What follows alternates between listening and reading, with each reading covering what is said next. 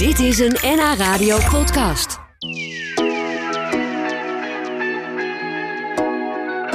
Komend weekend wordt op verschillende plaatsen in Noord-Holland de februari-staking herdacht. Het is dit jaar alweer 82 jaar geleden dat de arbeiders en gemeentewerkers massaal in verzet kwamen tegen de Duitsers. Ook bij de hoogovens brak een staking uit en een van de leiders van die staking was Jan Brasser uit Uitgeest. Philip Bloem van het Verzetsmuseum schreef een boek over deze verzetsman. Die in de oorlog opereerde onder de naam Witte Co. En ik ga met uh, Philip daarover praten. Dat boek, goedemiddag Philip. Hallo. Ja, morgen wordt jouw boek gepresenteerd over Witte Co. Waarom werd hij zo genoemd of waarom was dat zijn schuilnaam?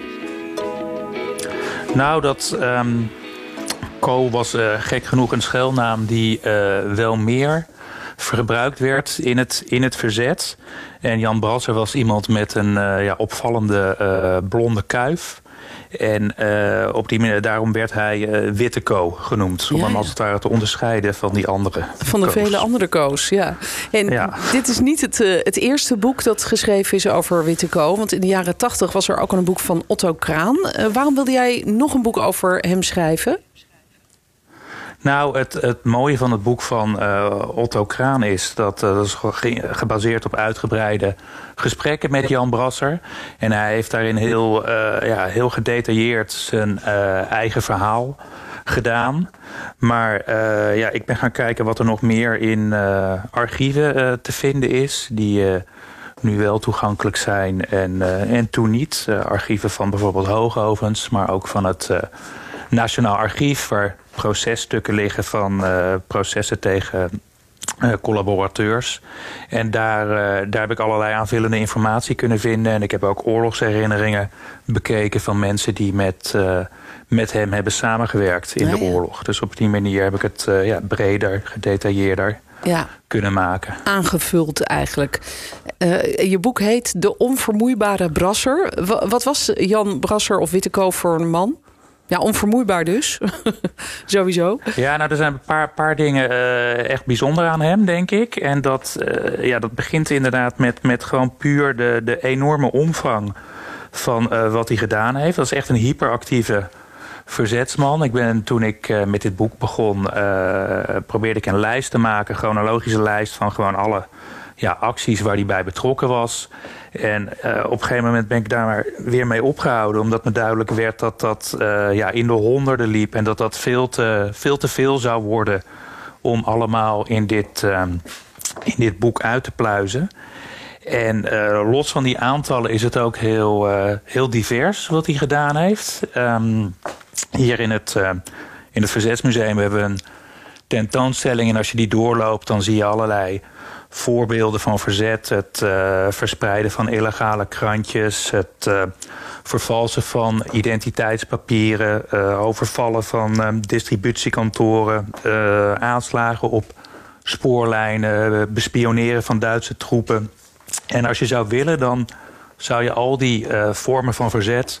die zou je kunnen illustreren met, met een verhaal van Jan Brasser. Oh, hij ja? was, hij heeft was, zeg maar, alles gedaan. alle- ja, hij was van alle markten, van alle markten thuis als het om, uh, als het om verzet ging. Ja, En wat ik verder heel uh, fascinerend aan hem vond, is dat hij. Uh, hij is iemand met een harde en een zachte kant. Van hij kon heel meedogenloos zijn in het, in het verzet. Uh, in de zin dat hij ook uh, soms aanslagen pleegde waarvan hij wist... Uh, daar gaan represailles komen, daar gaan dan onschuldige uh, burgers gaat dat waarschijnlijk het leven kosten. Maar als hij ervan overtuigd was dat, dat zo'n actie nut had, dan zette hij dat toch door. En maar tegelijkertijd was hij heel goed in staat, uh, hoewel hij een heel bevlogen communist was, om uh, met Jan en Alleman uh, samen te werken. En Ja, ja. dat, uh, ja. dat was ook echt een deel van zijn kracht. Hij had uh, binnen dat verzet veel. Had je groepen die veel argwaan hadden ten opzichte van communisten, die uh, daar niet mee wilden samenwerken. En die ook vonden dat je die niet uh, van Ja. wapens moest voorzien. Want, Want dat is goed om even te melden. Hij was eh, communist. Overtuigd Ja, communist. hij was een Ja. heel, heel overtuigd communist. Ja, Ja. al voor de oorlog. Ja. En dat is hij ook uh, na de oorlog gebleven. Ja, en hij heeft de oorlog overleefd. Sterker nog, hij overleed pas in 1991, zag ik. Hoe, hoe komt het dat hij en zijn vele, vele verzetsdaden zo relatief onbekend zijn gebleven? Heeft dat ook met dat communisme te maken? Ja, ik denk dat uh, herdenken, dat, uh, dat is nooit uh, willekeurig. Van hè, degene die wel en niet herdacht worden, dat, dat heeft ermee te maken met, met, ja, met, met, met waar de samenleving behoefte aan heeft. En in die tijd van de Koude Oorlog ja, zaten de communisten toch in een, in een isolement. En was Jan Brasser wel binnen de CPN een de bekende communistische naam. partij, ja. Ja, ja, maar, maar daarbuiten een, een stuk minder. En, um, en als je kijkt wat hij allemaal gedaan heeft, dan, uh, dan, dan heeft dat niet daaraan gelegen. Dat, uh, dat is wel duidelijk. Nee, nee inderdaad. Nou, we, we praten zo nog even verder, Filip, over deze bijzondere man, Jan Brasser. Je hebt een boek over hem geschreven. Dat verschijnt morgen, De Onvermoeibare Brasser, zo heet het. Uh, en dan is het misschien uh, aardig om even te vertellen. Ja, je hebt een aantal plekken eigenlijk bezocht en beschreven in jouw boek. Waar hij dan allemaal actief is geweest. Dat is dus inderdaad onvoorstelbaar, de hele lijst van dingen die hij heeft gedaan. daar praten we zo nog eventjes over verder. Ik praat nog even verder hier in Lunchroom op NH Radio met Philip Bloem, schrijver van het boek De Onvermoeibare Brasser. Over verzetsman Jan Brasser, beter bekend als Witteko, die een van de leiders was van de februari-staking bij de Hoogovens. Uh, die wordt zondag trouwens ook zaterdag en zondag ook herdacht. Dan, het hele weekend eigenlijk staat in het teken van herdenkingen van de februari-staking. Maar deze Jan Brasser die deed nog heel veel meer in het verzet. Uh, Philip, werkte hij eigenlijk ook wel eens samen met de meer bekende verzetsmensen... zoals uh, Gerrit van der Veen en Hannie Schaft? Ja, klopt. klopt. Hij uh, heeft met Gerrit van der Veen hier een, een mislukte overval uitgevoerd... op een gevangenis aan, aan de Weteringschans... waar allerlei verzetsvrienden van hun beiden gevangen zaten... En uh, het wapen dat we hier in het Verzetsmuseum uh, geëxposeerd hebben van Jan Brasser... dat is een wapen dat hij persoonlijk van Gerrit van der Veen uh, gekregen heeft. En hij heeft ook veel samengewerkt met, met Schaft en, en Jan Bonenkamp. Hij had een um, adres in Limmen. Dat was een, een tuindersbedrijf van goede vrienden van hem, ook communisten. Jan en Treintje Bult...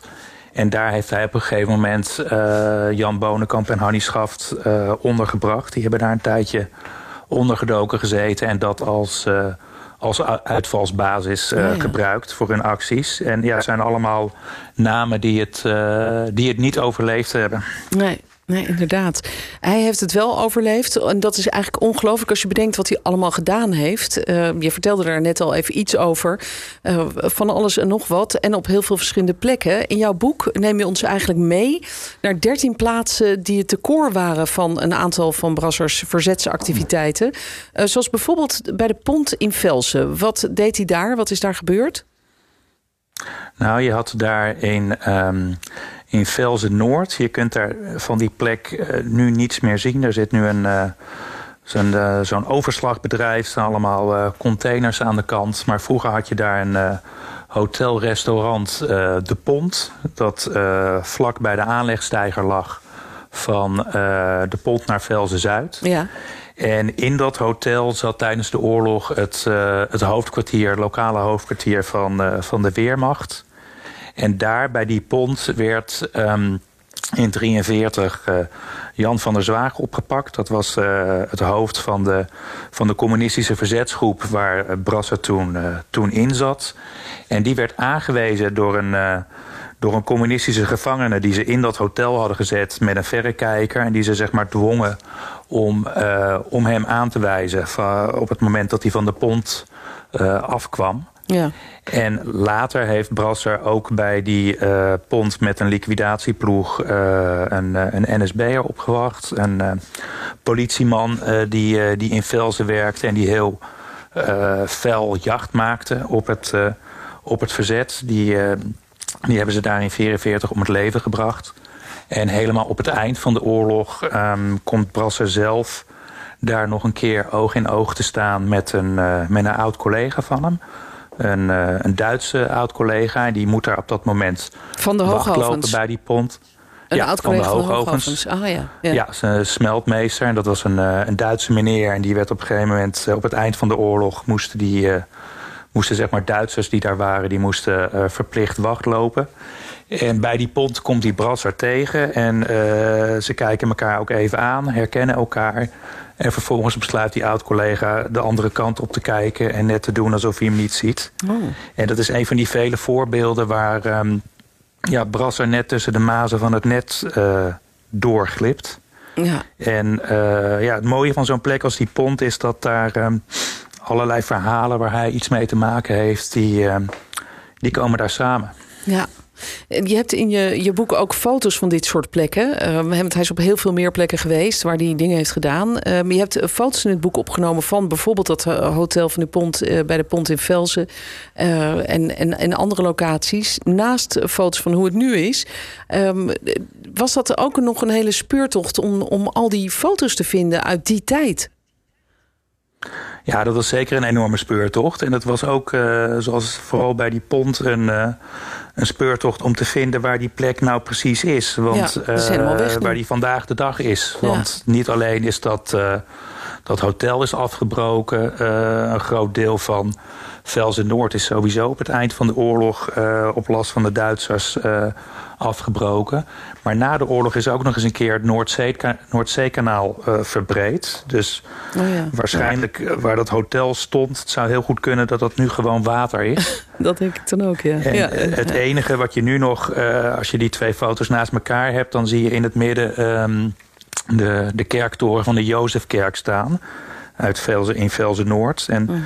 dat is eigenlijk het enige herkenningspunt op dat punt... waar je nog kunt zien van, oh, dit, dit moet ongeveer dezelfde plek zijn geweest. Ja, nou zo staan er heel veel plekken in jouw boek. Uh, hij was op heel veel plaatsen actief en dat deed hij allemaal op de fiets. Dus hij moet duizenden kilometers ook gefietst hebben in, de, in die oorlogstijd. Het is eigenlijk, als je het allemaal ziet en leest... een, een godswonder dat die man de oorlog heeft overleefd.